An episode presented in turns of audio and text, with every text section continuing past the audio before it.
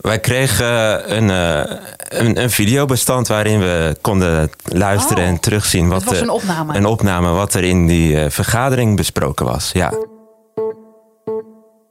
Wat is er nu weer? Dit kan toch niet waar zijn? Lezers van FTM hebben die gedachten allemaal wel eens bij het openen van de site. In deze podcast vertellen de auteurs over hun onderzoek en de achtergrond van hun verhaal. Frederik vraagt door. Podcast van Follow the Money. Ties Gijzel en Bart Crezé, welkom in de podcast. Ja, dankjewel. Goed Dankjewel. te zijn. Bart, jij bent eigenlijk terug van weg geweest, hè? Want als je jouw naam zoekt op de site van Follow the Money, dan eh, vind je artikelen uit 2016. Ja, klopt. Ja, dan, ja, je moet echt een, eh, aantal jaar teruggaan in het archief, inderdaad. Eh, ik heb eh, tot en met 2017 ongeveer, denk ik, voor, eh voor Follow the Money geschreven, onderzoek gedaan. En toen veel gekeken naar de gaswinning in Groningen, onder andere. Shell, de olie- en gassector.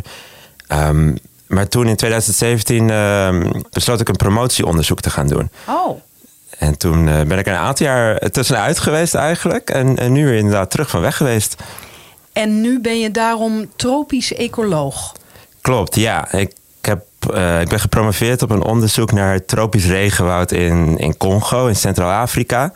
En ik heb gekeken hoeveel koolstof er in die bossen zit opgeslagen. Dus ik ben tropisch ecoloog, maar nu ook weer als, als journalist actief. En hou ik me graag ook met dat soort eh, thema's bezig.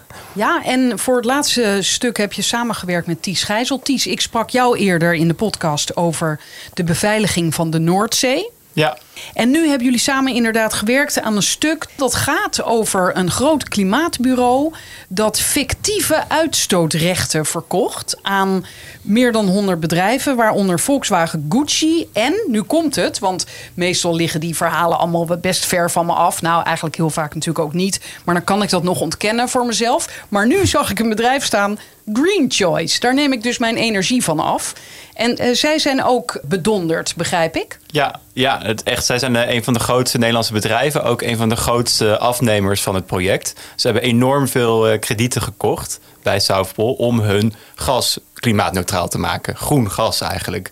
Eh, omdat er ergens in, eh, daar zullen we het zo over hebben, maar ergens aan de andere kant van de wereld een bos is waarmee dat gas wordt groen gemaakt eigenlijk. Ja. hoe dat werkt inderdaad, hebben jullie ook uitgebreid beschreven. Ehm, ik werd dan, ik word opgebeld door eh, concurrenten die zeggen: mevrouw, u, het kan allemaal veel goedkoper. En dan met mijn goede gedrag zeg ik altijd: nee, ik zit bij Green Choice. Het is een beetje mijn aflaat dat ik iets goeds doe voor het klimaat. Maar heb ik al die jaren in een illusie geleefd, Bart? Nou, misschien wel een beetje. Misschien heeft, heeft Green Choice zelf ook wel in een illusie geleefd eigenlijk. Ik, eh, denk dat je klanten zoals jij, dat je daar... Ja, daar kan je, kan je misschien niet, niet al te veel van verwachten. Maar van het bedrijf zelf, daar mag je toch van verwachten dat die weten wat ze, wat ze leveren. En waar wij eigenlijk achter kwamen is dat eh, nou ja, wat zij zeggen te leveren, eh, duurzaam gas wat gecompenseerd is, dat is dan uiteindelijk wat ze, wat ze beweren, dat dat niet, eh, niet het geval bleek te zijn. Oké, laten we nu inderdaad even uitleggen hoe dat dan werkt. Die, die CO2-rechten afkopen, hoe, hoe zit dat ook weer, Ties? Ja, het is wel, dit, is, een verhaal dat brengt ons eigenlijk naar Zimbabwe. Want eh, in Zimbabwe aan het Caribameer, eh, het is het grootste artificiële meer ter wereld, op de grens met Zambia, daar staat een heel groot bos. En het bos is zo groot als drie keer Luxemburg of eh, twee keer de provincie Gelderland. En dat bos dat wordt nu beschermd door een lokaal bedrijf. En omdat het beschermd wordt, is dat natuurlijk een positieve impact op het klimaat en de natuur, want bomen blijven staan. Het wordt beschermd in de zin dat het niet gekapt wordt? Ja, dat het niet gekapt wordt, dat er duurzamer wordt gebouwd, dat de, de lokale bevolking alternatieve inkomsten heeft, zodat ze inderdaad niet zo afhankelijk zijn van het bos en het ook niet gaan kappen om bijvoorbeeld landbouwgrond daar te creëren. En het wordt beschermd tegen bosbranden bijvoorbeeld. En door te beschermen voorkom je eigenlijk dat die bomen worden gekapt en dat er daarmee CO2 vrijkomt. En het voorkomen van die toekomstige mogelijke uitstoot van CO2, dat is business. Dus daar heb je echt heel veel grote bedrijven in de wereld die daar, nou, het zijn eigenlijk papiertjes, eh, certificaten verhandelen. En wij hebben gekeken naar het grootste bedrijf ter wereld, het meest invloedrijke bedrijf en een van de grootste bosbeschermingsprojecten ter wereld. Dus daar in Zimbabwe. En dan moet er ook nog een onderscheid gemaakt worden. Want er zijn allerlei commentaren uiteraard al onder het artikel. En iemand zegt van ja, je hebt toch ook de, de, de ETS-handel. En hoe zit dat dan? En jij legt dan even uit, Bart, van ja, dat is de uh, verplichte afkoop. En dit, waar jullie over schrijven, gaat om een vrijwillig iets eigenlijk, hè? Inderdaad, ja. Ja, nee, dat was... Uh, daar werd uh, door een van onze lezers ook... we kwamen daarover in gesprek onder het artikel... Um, het is belangrijk om een onderscheid te maken tussen de verplichte handel in, in CO2-rechten, CO2-emissies, waar we het hier over hebben, en uh, vrijwillige handel. En het project in, in, in Zimbabwe, wat Ties net heeft, heeft benoemd, dat is vrijwillig. Daar kunnen bedrijven kunnen dat vrijwillig daar CO2-rechten van opkopen om, om, om te gebruiken in hun eigen boekhouding, zeg maar. En daarmee te claimen dat ze duurzamer zijn of zelfs soms helemaal klimaatneutraal. En omdat het vrijwillig is, kan je dan zeggen dat alle bedrijven die daaraan meedoen, dit doen omdat ze iets willen bijdragen aan het klimaat? Of is er ook sprake van greenwashing? Ja, nou, ik denk dat, uh, dat een, een, deel van die bedrijven die zal oprecht uh, bij willen dragen aan het klimaat en daar oprecht ook stappen in willen zetten als, als bedrijf. En uh, deels heeft dat, gaat dat natuurlijk dan over hoe je je eigen bedrijfsvoering duurzamer maakt en, uh, minder uitstoot creëert. En, en deels wat zij dan zullen doen is de uitstoot die ze wel hebben, gaan ze proberen te compenseren. Maar dat heeft ook als voordeel dat je als bedrijf kan doen alsof je duurzamer bent geworden naar, naar je klanten toe. Dus het, is, het levert ook een, een reputatievoordeel op. En in dit geval uh, werden zij in die waan gelaten of gebracht door dat grote klimaatbureau South Pole. Ja, dus die bedrijven die willen, we hebben het dan over Gucci, die wil uh, duurzame tassen maken. En we hebben het over Nespresso met duurzame koffie. Of Volkswagen en Porsche, die willen hun klanten duurzaam de weg op laten gaan. Nou, die gaan kijken waar ter wereld kunnen wij eigenlijk de uitstoot die wij hebben via onze auto's of via de productie van onze tassen, waar kunnen wij die compenseren zodat we toch nog het goed maken eigenlijk. En daarvoor gaan ze in zee met bureaus zoals Southpol, zo heet het bedrijf waar wij naar hebben gekeken. Het komt uit Zwitserland. Het is opgericht door vijf uh, Zwitserse studievrienden. En die dachten, wij gaan advies geven over hoe die bedrijven zoals Gucci en, en, en, en, Volkswagen duurzamer kunnen worden. En wij kunnen ze bijvoorbeeld adviseren om hun CO2 te compenseren. En dan kunnen we ze ook wijzen op goede projecten. Dus het is een soort kwaliteitstempel op zit. Van dit bos in Zimbabwe, daar wordt goed naar gekeken dat dat inderdaad uh, het bos daar goed beschermd wordt. En ik begreep uit jullie stuk dat het ook een beetje, ja, ik kreeg een beetje het idee van het land der blinden is één oog koning. Dus iedereen dacht op een gegeven moment, ja, South Pole is echt goed, zij weten daar veel van. Dus meer en meer bedrijven eh, gingen het ook die verantwoordelijkheid overdragen. Ja, nou, zij zijn uh, het zelf, zeggen ze zelf, het grootste bedrijf wat, wat, wat die uh, rechten aanbiedt op de vrijwillige markt. Ze beheren of beheersen ongeveer een vijfde deel van de totale markt ter wereld. En die is behoorlijk groot en hard aan het groeien ook. Dus het is voor, voor ja, hun klanten die, uh, die, die stappen graag naar Southpole en die vertrouwen erop dat dat, dat dat bedrijf weet wat het doet en wat het aanlevert. Oké, okay, so far so good. Maar toen kregen jullie iets in handen waardoor jullie op een, heel andere, op een hele andere gedachte werden gebracht. Klopt, ja. Nou, misschien moeten we daar nog eerst nog even een stapje terug. Want okay. wij, wij uh, waren ons al bewust dat hier misschien uh, ja, het een en ander uh, mis aan was. Waarom? Omdat we uh, ergens in het najaar op LinkedIn een, een, bericht hadden gezien over dit project van een, een bosonderzoeker. En die bekritiseerde dit project publiekelijk. Die zei dat er niks van klopte. Dat Zuidpool eigenlijk ja, een grote fraudeur was. En dat, dat, dat, uh, met dat, zoveel woorden? Met zoveel woorden. Hij schreef zelfs letterlijk van ze zouden allemaal de cel in moeten. Oh. Uh, dus ja, dat, dat trok wel onze aandacht. Uh, zeker omdat we al wisten van nou ja, die markt daar daar gebeurt een hoop en dat, dat deugt lang niet altijd allemaal. Dus, dus dat, nou ja, toen kwamen we dit tegen en toen, toen was onze interesse wel gewekt, inderdaad. En gelukkig een tijd later kregen we ook toegang tot documenten van Southpol zelf. Uh, interne gegevens, interne data. Want jullie hadden Southpol gebeld en gevraagd: mogen wij wat inzien? En toen stuurden ze alles braaf op. dat is niet exact hoe het is gegaan natuurlijk. Het zou een kleine kans zijn uh, geweest dat ze dat hadden gedaan. Nee, het is echt het is, uh, tot ons gekomen omdat wij al bekend stonden daar, om naar South Pole te kijken. We hadden een eerder artikel over, over ze geschreven... waarin ze met andere soort van schimmige, niet zulke hoge kwaliteit producten verkochten. En ja, er was publiekelijk kritiek op dit project. Dus er zijn waarschijnlijk ook mensen rondom South Pole geweest die dachten nou, dit is misschien een goed moment om naar buiten te gaan. En uh, er werden ook steeds meer mensen ontevreden uh, rondom het bedrijf, omdat die dachten van oké, er is iets mis, dat weten we intern inmiddels. Maar er wordt niet actief mee naar buiten getreden. Er wordt niet ingegrepen. En daardoor staan die claims van die grote internationale bedrijven staan op losse schroeven. Want er is iets mis en het wordt niet rechtgezet. En hoeveel mensen werken daar ongeveer? 1200, uh, eh, ja, ongeveer om en nabij 1200 uh, werknemers. Wereldwijd verspreid over tientallen kantoren over de hele wereld. En eigenlijk vielen wij vanuit ons bureau uh, in Nederland vielen wij in een interne crisisvergadering. En dat was heel spannend, want toen die hele crisisvergadering, het vormt ook een soort rode draad door ons verhaal, daar werd duidelijk wat er allemaal mis was. Maar jullie vielen in die vergadering? Wij kregen een, uh, een, een, videobestand waarin we konden luisteren oh, en terugzien. Wat was een opname? Een opname wat er in die uh, vergadering besproken was, ja.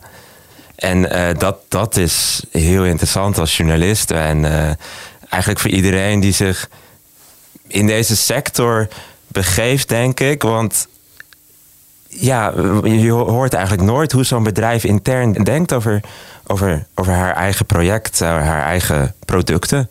En, hoe ging dat dan? Wat, wat, wat, zagen jullie toen jullie die video aanzetten? Nou, dus vanuit al die kantoren, vanuit heel de wereld, één voor één vielen er. Zo, zo voelt het een beetje. Dat is een soort uh, online overleg. Dus dan komt er iemand uit Zurich en iemand uit Colombia. Die, die, die komen allemaal samen in dat gesprek.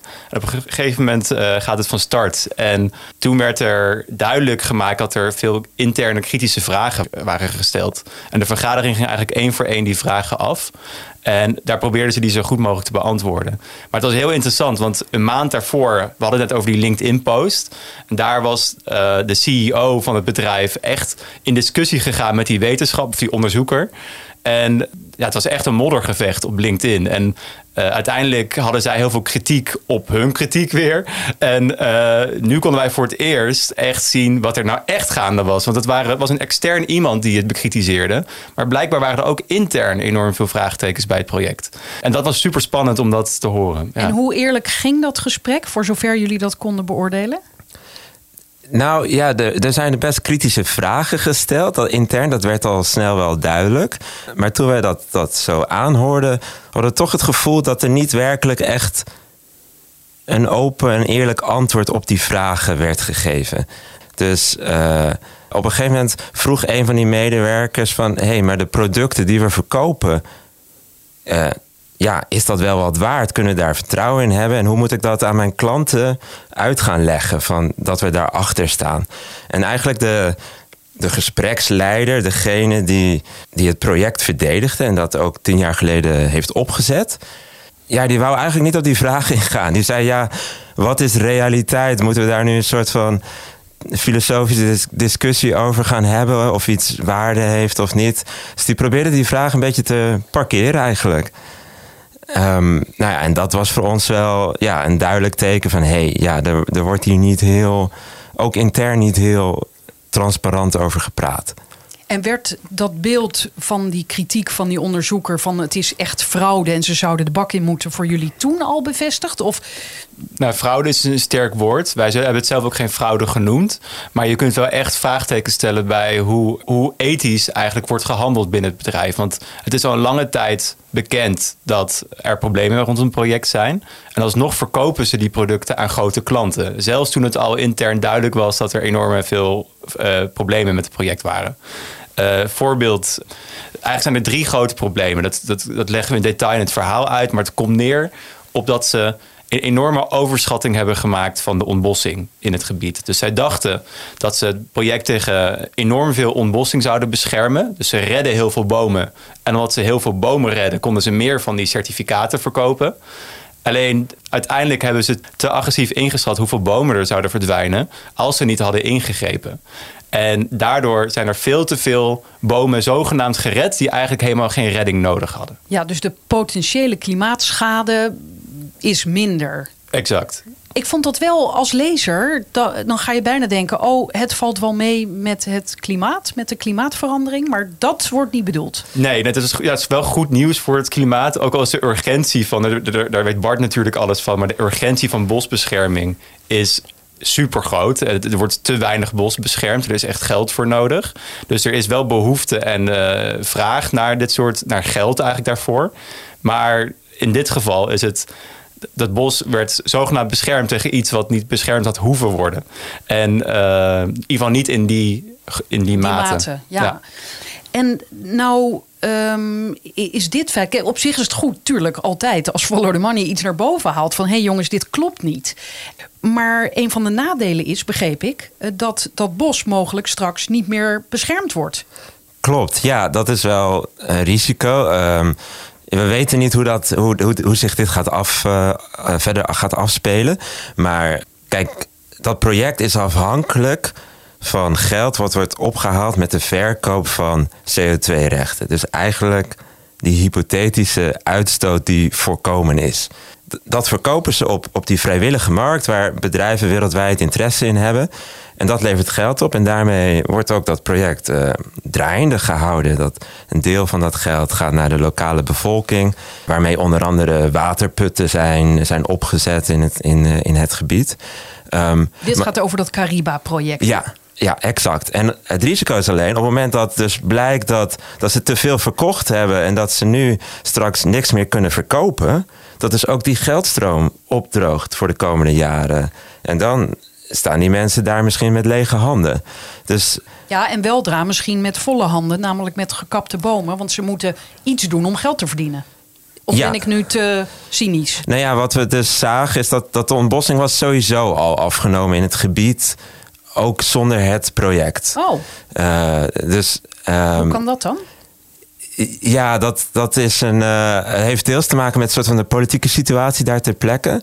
Dus toen dit project begon, dat, dan hebben we het over 2011, ongeveer tien jaar geleden, eh, of meer dan tien jaar geleden, toen was de ontbossing heel hoog. En dat was onder Mugabe, was heel veel onrust in het land, heel veel enorme hyperinflatie. Dus mensen gingen zelf ja, de bossen in om daar stukjes landbouwgrond te creëren, eh, om, om in hun levensonderhoud te voorzien. En later is die situatie zich gaan stabiliseren en nam de ontbossing ook af. Het werd ja, politiek rustiger in het land. De economie ging weer beter. Dus dat ging eigenlijk al automatisch zonder dat South Pole daaraan bijdroeg met, met dat project. Eh, en toch claimden ze die afname voor zichzelf. Voor, voor, ja, voor de verkoop van die CO2-rechten. Dus dat is ja, goed voor het klimaat, maar eh, Het is geen wenselijke bedrijfsvoering. het is geen wenselijke bedrijfsvoering. Nee. Nou, Het kwam erop neer dat bij- meer dan de helft van de kredieten die verkocht waren, dat die uiteindelijk overschat waren. Op, eigenlijk gewoon op lucht gebaseerd. Het was gebakken lucht die werd verkocht. En daardoor staan die claims van die bedrijven die dat kopen ook op losse schroeven. Heeft South Pole het al toegegeven? Nee, niet met zoveel woorden. Eh South Pole ontkent tegen ons dat, dat er een probleem is. Ze, ze erkennen wel dat er sprake is van een overschatting. Eh, ze willen niet zeggen hoe groot die overschatting is. Ze willen dat niet bevestigen. Maar wij hebben dus zelf in hun eigen documenten gezien dat, het om, dat ze zelf een schatting hadden gemaakt van 27 miljoen ton CO2. Een enorm, enorm getal. Eh, ongeveer de helft van wat het opleverde, inderdaad. Maar daar willen ze publiekelijk nu niks over zeggen. En in welke documenten hebben jullie dat gezien? Want naast die video hebben jullie dus nog allerlei andere zaken in handen. Hè? Ja, we hebben verscheidenheid in informatie. En alle informatie die hebben we altijd geverifieerd met er- extra bronnen die we zelf konden vinden. En we hebben ook informatie gecheckt bij bedrijven, bij klanten. Van klopt het dat jullie eh, rond die tijd eh, zoveel kredieten bij Southpol hebben gekocht? En eh, op die manier hebben we echt heel veel informatie bij elkaar kunnen leggen. En zijn we best wel zeker dat eh, deze cijfers kloppen. Dus we hebben veel cijfers ook voorgelegd aan Southpol. Ze hebben niet gezegd dat die niet kloppen. Ze hebben alleen gezegd dat ze niet een eigen cijfer daarnaast willen leggen. En Nee, ze- hun- een eigen cijfer, maar dit zijn hun eigen documenten, toch? ja, maar het is natuurlijk, onze documenten komen ook weer uit een periode. Eh, het kan zijn dat ja, zij, eh, sinds dat wij met het onderzoek zijn begonnen, weer met nieuwe cijfers zijn gekomen. Dus je moet altijd vragen van, zijn het nog steeds de meest actuele cijfers? Ja. En sommige bedrijven erkennen wel dat er eh, kennelijk iets mis is gegaan, waaronder bijvoorbeeld Green Choice. Hè? Ja, Green Choice, wij hebben contact met hun gezocht en gezegd van... hé, hey, dit zijn onze bevindingen. En zij reageerden daar eigenlijk best wel verrast op. Omdat ze ja, jarenlang best Dat mag ik aannemen, ja. Want als- ze niet verrast waren, dan zou je achterdochtig worden. Exact, ja. Nee, dus, eh, dus ja, zij, eh, zij zeggen zelf altijd eh, te goede trouw gehandeld te hebben. En gewoon vertrouwd te hebben op de, de expertise van, van Southpol. Dat, dat, dat wat zij kochten van hun, dat dat werkelijk waarde had. Nu, wij laten zien van nou, dat, dat is niet zo. Of in ieder geval een groot deel van die rechten was niks waard. Ja, nu, nu beginnen zij eraan te twijfelen en zijn ze ook een eigen onderzoek begonnen. En zou dat uiteindelijk kunnen betekenen dat het bestaansrecht van Green Choice eh, volledig onderuit is gehaald? Omdat het gewoon niet te compenseren valt, of in ieder geval tot nu toe viel? Nou, het, het, het, het, zet zeker vraagtekens bij een deel van de groene claims van, van Green Choice. Ik heb nu niet de cijfers bij dan hoe groot het percentage van hun groene claims afhankelijk is van dit project. Maar het staat wel vast dat Green Choice een van de grootste afnemers ter wereld was van dit project. En dat er wel waarschijnlijk miljoenen huishoudens groen gas hebben gekregen eh, op basis van de claim dat het via dit bos groen was gemaakt. En eh, die claim staat wel onder druk. Dus aan Green Choice is nu de keuze: gaan we dat gat via Southpol misschien weer dichtmaken? Maar ze doen nu geen zaken meer met Southpol, daar zijn ze ook mee gestopt. Dus gaan ze dat gat compenseren? Gaan ze hun compensatie ergens anders opnieuw compenseren? Want er zijn andere bureaus. Er zijn andere bureaus. Ze, ze starten zelfs hun eigen projecten nu, ook deels. En daar, eh, dus het kan zijn dat ze dit gat gaan dichten opnieuw met nieuwe projecten. Maar het kan ook zijn dat ze hierbij laten zitten. En dat eigenlijk gewoon een deel van dat gas dat is geleverd niet echt groen was. En Gucci bijvoorbeeld wil helemaal niet reageren. Nee, Dus Gucci... die verkeren nog in shock of zo. Nou, die, ik denk dat die eh, denken dat ze de, de, de reputatieschade zo klein mogelijk houden door gewoon überhaupt geen contact te hebben. Niet op onze vragen in te gaan. Ook niet op vragen van andere journalisten. Dat, eh, dat het blijkt, blijkt hun strategie te zijn. Ja. En Volkswagen wil ook niet reageren?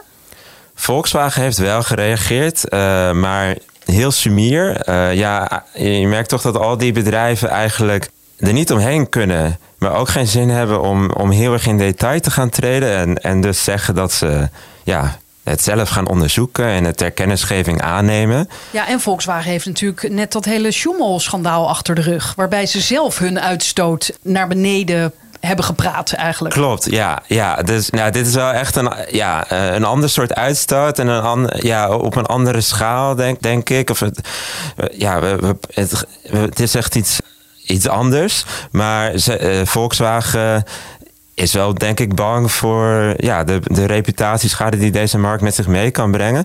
En zegt dus ook eigenlijk zelf compensatie te willen gaan opzetten voor zichzelf binnen het eigen bedrijf. Dus ze gaan bossen aanleggen?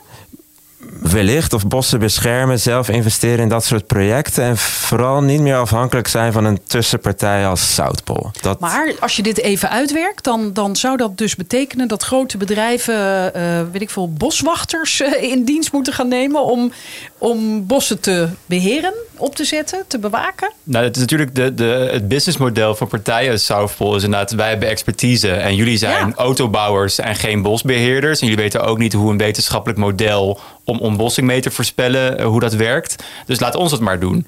En nu moeten, zijn ze eigenlijk een soort tussenvorm aan het zoeken waarin zij zelf meer controle hebben op over die projecten. Green Choice zegt: wij willen meer kritische vragen gaan stellen aan die projectontwikkelaars. Maar dan moeten ze eigenlijk dus ook expertise over eh, ja, bosbescherming moeten ze in huis gaan halen. En ze moeten dan echt die kritische vragen gaan stellen. En ze zijn nog steeds wel afhankelijk van partijen die lokaal opereren. Want natuurlijk, Green Choice gaat niet naar Peru om daar eh, Nee. mensen heen te sturen voor, voor het management van een bosproject. Maar dit zou kunnen aansluiten bij de trend die eh, bijvoorbeeld eh, je ziet bij banken. Daar zijn eh, ecologen in dienst. En bij Bauer Heijmans hoorde ik een tijd geleden ook. Die zeiden ook, ja, we hebben al zeven ecologen in dienst. Eerst dacht ik even van, hé, hoezo? Maar die zijn allemaal bezig met duurzaamheid, klimaatbeleid. En die hebben de expertise. Dus dat moet je dan maar binnenhalen in je eigen bedrijf. Klopt, ja, er worden natuurlijk steeds meer regels gesteld. Er zijn steeds meer eisen, duurzaamheidseisen aan, aan banken inderdaad, maar aan allerlei grote bedrijven. En die lopen eigenlijk tegen het probleem aan dat ze, dat ze niet altijd de, de ecologische kennis of de duurzaamheidskennis hebben om, om hun impact goed in te schatten of, of te, kunnen verminderen. En dus dan zijn ze afhankelijk van externe partijen. Ehm, maar dat worden steeds meer ja, officiële wet en regelgeving die daarvoor komt eigenlijk.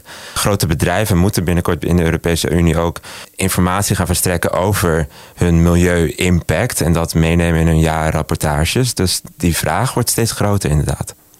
Denken jullie nou dat mensen achteraf, of jullie zelf, gaan zeggen: ja, kijk, typisch voor een transitiefase, toen ging er nog van alles mis? Of is Zuidpool echt, zijn dat echt oplichters, denken jullie? Nou, deels is het gewoon een fout die gemaakt kon worden. Wat is tien jaar geleden. Toen waren er hele andere wetenschappelijke modellen dan vandaag de dag. Alleen wat wel heel, opvallend was, is dat ik zou het niet oplichterij willen noemen.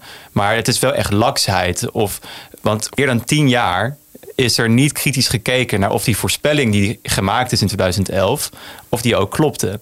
En ook de, de, de controlekantoren eigenlijk die eens in de zoveel tijd daar langs gaan en uh, met, met Southwold het gesprek aangaan van klopt alles en hun stempel daarop zetten. Uh, die hebben het niet opgemerkt. En ook de internationale richtlijnen die voor dit projecten gelden, die hebben niet verplicht dat ook zeg maar, wordt gekeken naar de baseline, zo heet het dan. Dus eigenlijk de oorspronkelijke voorspelling. Ik denk ook dat dat misschien komt omdat mensen dit, mensen, wij, ik, dit zo graag willen dat dit werkt en dat het iets doet, iets positiefs, dat je al heel snel denkt: oh ja, zij zijn experts, zij weten dit, ja, we gaan het allemaal bij hun neerleggen. Ik denk zelf dat dat deels ook speelt bij Southpol zelf. Dat dat een deel van het probleem is. Is dat ja, de medewerkers van zo'n bedrijf ook heel graag willen geloven in het verhaal wat zij brengen. En oprecht denken dat ze met iets goeds bezig zijn en dat ze een bijdrage leveren aan het tegengaan van klimaatverandering, aan, aan, aan duurzaamheid. En gaan geloven in de modellen die ze gebouwd hebben. En als je daar tien jaar, tien jaar mee bezig bent geweest, daar je, je, je businessmodel op, op gebouwd hebt, ja, dan wordt de stap heel groot om op een gegeven moment nog te zeggen, terug te gaan naar de basis en te zeggen van, hé, hey, wacht eens even, misschien klopt dit toch niet. En, en zelfs ook die controleinstanties, Ties, die jij net ook noemt. Jullie noemen er ook in, in jullie artikel uit Amerika, wat dan een hele bekende goeie is. Die, die hebben ook gewoon gezegd, ja, stempel goed, stempel goed. Maar waren ook een beetje aan het slapen. Ja, je, je kunt die kredieten pas verkopen als ze zijn goedgekeurd. En inderdaad, er is niet ingegrepen uh, en er is niet kritisch gekeken naar of die voorspelling klopte. Waardoor dit heeft ja, meer dan tien jaar kunnen plaatsvinden. Want die interne documenten die wij hadden, die zijn deels een resultaat van een evaluatie van het project. Dus er worden pas eens in de tien jaar werd, werd verplicht gesteld om, die, om het model waar die voorspelling in 2011 mee werd gemaakt, om die te herevalueren. Van werkte die wel goed genoeg? Moeten we misschien voor de komende tien jaar een ander model gebruiken. En in die tien jaar is ook gezegd van misschien is tien jaar iets te lang. Dus laten we het voortaan elke zes jaar doen. Nou, zo zijn er wat aanscherpingen geweest. Maar het, het, het blijft zo dat het enorm lang niet kritisch is bekeken. Misschien, dat weten we niet, hebben we geen bewijs voor hoe lang het al bekend was. Maar in ieder geval al een groot deel van 2022 was het bekend dat er een overschatting was gedaan. Dat die glazen bol niet klopte. En alsnog zijn er aan en klanten. desondanks, sorry, ging die CEO op LinkedIn roepen hoe fantastisch het allemaal ging. Ja, zelfs de dag voor de crisisvergadering uh, uh, prees hij het project nog aan. En noemde hij het zeg maar een van hun meest geweldige, fantastische uithangborden. En uh, een geweldig voorbeeld van bosbescherming. En hij was zelf overigens niet aanwezig bij die crisismeeting. Dus zijn collega moest het uitlegwerk doen. Hij moest toevallig naar de tandarts. Ja, hij had wel een goed excuus. Hij had vaderschapsverlof. Oh. dus, maar dat weer, weer hield hem er niet van om wel de, tijdens de vaderschapsverlof het project nog even de hemel in te prijzen. Denken jullie dat jullie contacten goed genoeg zijn dat jullie ook uh, de hand kunnen leggen op uh, documenten voor de komende jaren? Dat, is, uh, dat moeten we nog, uh, daar gaan we natuurlijk geen uitspraken over doen. Maar wie weet, ja. Nou, je ziet wel dat op het moment dat je over, over een bedrijf of over, over een misstand zoals deze gaat schrijven, dat ja, mensen ook die bij zo'n bedrijf werken of in de sector werken en zich daar professioneel mee bezighouden, dat die dat lezen interessant vinden. En dus jou ook makkelijker weten te vinden. Dus ja, dat wij dit verhaal konden brengen, heeft heel erg mee te maken gehad dat we ook eerder al over Southpole hadden geschreven. Ja, zodat het bekend is dat je daar, dat je daar als journalist interesse in hebt. Nog een paar andere reacties van uh, de leden van Follow the Money. Eén iemand zegt: uh, Ja, jullie hebben het over meer dan 100 bedrijven. Mag ik die namen ook even weten van die andere bedrijven? Ja, we hebben daar heel bewust, hebben we daar, zijn we daar voorzichtig mee. De, we willen natuurlijk onze bronnen beschermen en we willen het niet herleidbaar maken welke informatie waar vandaan komt. En uh, vandaar dat we niet een volledige lijst hebben gepubliceerd. Uh, want, want jullie vermoeden dat niet iedereen die betrokken is, op welke manier dan ook, bij dit bedrijf uh, weet hoe, welke bedrijven ze allemaal bedienen of zo als klant? Ja, dat is, dat is natuurlijk je, om een compleet overzicht te hebben van informatie. Ja, dat is weer, vergt weer bepaalde kennis en informatie. En uh, wij hebben uit bronbescherming, we vinden het heel belangrijk dat we alleen dingen vertellen die niet herleidbaar kunnen zijn naar bronnen om bronnen te beschermen.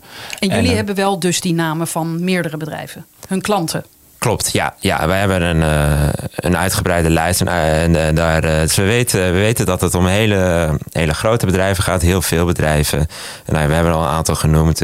Green Choice in Nederland dan, maar Gucci, Ernst Young, het uh, consultancybedrijf. Uh, ja, oh, die hadden we nog niet gehoord. Die hebben ook certificaten nou, gekocht. Het is, precies. Het gaat om je duurzame koffie. Het gaat om duurzame kleding. Het gaat om duurzame vliegtuigbouw. Het gaat om duurzame supermarkten. Uh, bedenk het maar. En maar dit is, is heel depressing ook hè, voor de consument. Daar ben ik weer in beeld. Dan denk je dat je het goede doet. En dat is dus niet zo. Nee, ja, het, probleem is daar, denk ik dat, dat die bedrijven kunnen die claims maken dat ze klimaatneutraal zijn of dat gas duurzaam is. Zonder dat daar enige, op dit moment enige check of controle op is. Wat, wat hier mis is gegaan ook, is dat deze markt is volledig ongereguleerd. Het zijn privé, private bedrijven die, die dit zelf hebben opgezet de afgelopen 10, 20 jaar. Daar hun eigen standaarden ook voor gecreëerd hebben. En dat allemaal los van overheidsregulatie, los van overheidsingrijpen. Dus in feite kunnen ze claimen wat ze willen. Hebben jullie eigenlijk reacties uit de politiek die er dus niks mee te maken heeft, maar misschien Nee, binnen, binnen de sector zelf is het echt een uh, wereldwijd is het echt een groot verhaal geworden. We hebben ook contact met journalisten van uh, Bloomberg en The Guardian en uh, zeg maar de journalisten in de wereld die hier ook mee bezig zijn. En het sloeg wel als een bom in daar. Maar het is net, in de politiek hebben we nog niet zoveel reacties gezien. Um, terwijl er natuurlijk wel ook vanuit de markt zelf, best wel ook van kritische men, mensen binnen de markt, een vraag is van alsjeblieft kom met heldere richtlijnen en kom met overheidsingrijpen, want op deze manier functioneert het niet. En terwijl er wel geld voor die bosbeschermingsprojecten nodig is. Het is niet per se zinloos om CO2 te compenseren, maar doe dat dan wel op een hele eerlijke, transparante en controleerbare manier. En dat gebeurt nu niet. En wat er ook daarnaast speelt, we hebben het nu over een valse belofte eigenlijk van CO2 compenseren.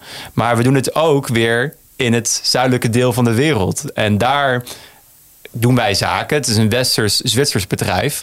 Wij, wij, beloven eigenlijk dat er geld naartoe gaat. Maar wat ons onderzoek ook laat zien, is dat er veel meer geld in eigen zak werd gestoken door het bedrijf. Mm. dan ze naar klanten en naar buiten beloofde. Oh ja, ook dat nog. Ja. Ze werden enorme marges gemaakt. Dus ze verkochten soms een krediet uit Zimbabwe in. En daar ging dan een fractie van naar de bevolking. En dat krediet verkochten ze dan met soms wel voor 20 keer de prijs door aan klanten. En dat geld ging grotendeels in eigen zak. Dus het is echt zeg Gewoon maar. weer ouderwetse uitbuiting, dus zo zou je het kunnen noemen. Zo, eh, zelf claimt dat dit uh, eigenlijk een, uh, een toevalstreffer is. Oh, dat, ja. dat is gewoon heel... heel uh... Ik stopte toevallig iets meer in mijn zak. Exact, ja. Ze ja, hebben gewoon heel veel geluk gehad. Omdat ze die, die CO2-rechten voor heel weinig geld in het verleden konden inkopen. En nu, een paar jaar later, is de prijs hoger en verdienen ze daar goed aan. Maar ja, wat waar wij achter kwamen is dat, dat dat absoluut niet is met wat ze communiceerden. Want ze zeiden altijd dat, uh, dat ze maar een, een kwart van de winst uh, zelf hielden. En dat bleek, uh, bleek in heel veel gevallen gewoon echt niet zo te zijn. Jongens, tot slot um, een positieve, een kleine positieve noot. Want onder het artikel staan alleen maar voornamelijk mensen die zeggen: inderdaad, windhandel, la la la. En maar één iemand zegt: ja, ho ho, er wordt niet alleen maar gesjoemeld. Daar laten we nou niet doen alsof alles in deze branche mis is. Jij zei dat al net een beetje, Ties. Ja, ja, precies. Ik, denk niet dat we, dat we, dat we het uh, te veel moeten generaliseren. Dit was een slechte partij, wel de grootste in de wereld natuurlijk. Maar nee, er is zeker geld nodig voor bosfinanciering. Het is natuurlijk goed dat bedrijven groene claims doen en dat ze de wereld beter willen maken. Dus dat, dat moet ook zeker aangemoedigd worden. Maar we moeten het niet als het moet niet zand zijn dat in onze ogen wordt gestrooid. Dus we moeten niet gaan denken dat we goed bezig zijn, terwijl het allemaal op lucht is gebaseerd. Dus dat is ook, denk ik, de, de markt moet verbeteren, zodat dit soort problemen niet meer naar boven kunnen komen. Want uiteindelijk heeft het project meer CO2 uitgestoten dan het heeft gecompenseerd. Dus we zijn netto slechter bezig met die hele constructie van honderden Ties, miljoen. we waren bezig met een positieve maar dat lukt niet. Nou, duidelijk. Dank jullie wel. Nou ja, als ik misschien nog wat. Uh, oh, oh, heb je. Ja? Nou ja, wat ik wel positief vind, is, is dat er nu hele discussie op gang is gekomen binnen de sector. Binnen de, ja, de, de mensen die zich hiermee bezighouden op een dagelijkse basis. En dat die, die nu ja, met hun neus op de feiten worden gedrukt van ja, uh, we moeten echt, echt, echt onze zaken gaan verbeteren. Uh, dus, dus, dus, dus die impact is terwijl dat, dat is nu aangezwengeld. En ik, hoop dat, dat, dat men dat ook serieus neemt. En dat dat niet bij, uh, wederom bij loze belofte blijft. En wat ook nog één extra positieve noot. Dat is natuurlijk, het verhaal is alleen door ethische mensen is het tot stand gekomen. Er zijn mensen in de wereld die zeggen: er gaat hier iets mis bij mijn bedrijf en ik ga dat aankaarten. En ik doe het op de juiste manier. Ik probeer het eerst intern te doen. En, maar als er dus niet wordt geluisterd, dan, dan breng ik die discussie de wereld in. Nou, en, follow the money. En onder andere, andere, maar er zijn genoeg andere media natuurlijk ook. En dat, is, dat vind ik hoopvol. Er zijn dus mensen die actief hun best doen om het beter te maken. En om eerlijk en transparant te zijn. Bedankt. Dankjewel. Super. Ja. Nou, je hoort het. Dit soort onderzoek vergt veel geduld en tijd. En tijd is geld. De leden van Follow the Money betalen dit. Ook lid worden? Ga naar ftm.nl.